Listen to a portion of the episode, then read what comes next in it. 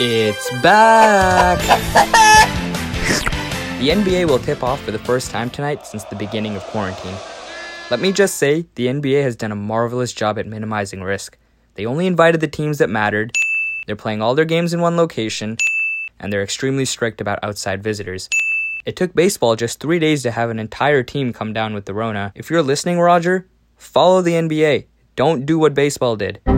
We start the season up with the Battle of La La Land and it begs us to ask the question should this season count?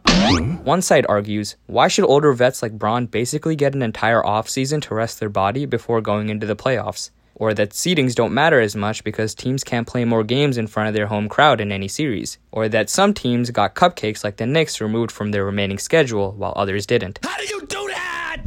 My take is that maybe this is the perfect setup to determine who the best team truly is. There's no traveling between games, no home court advantage, and no major injuries lingering into the playoffs.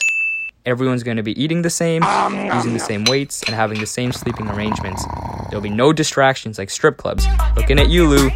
There's also not going to be many awards to chase because the votes were already due last week. So, really, there's no excuses. If LeBron wins it, then he's still the best at young 36. If Kawhi wins it, he really is the baddest man in the land. And if Giannis wins it, he'll be MVP and the best player on the planet. We may never have a chance to have this pure of a championship tournament ever again, so enjoy it, and think before you put an asterisk next to whoever ends up hoisting the Larry O'Brien this year.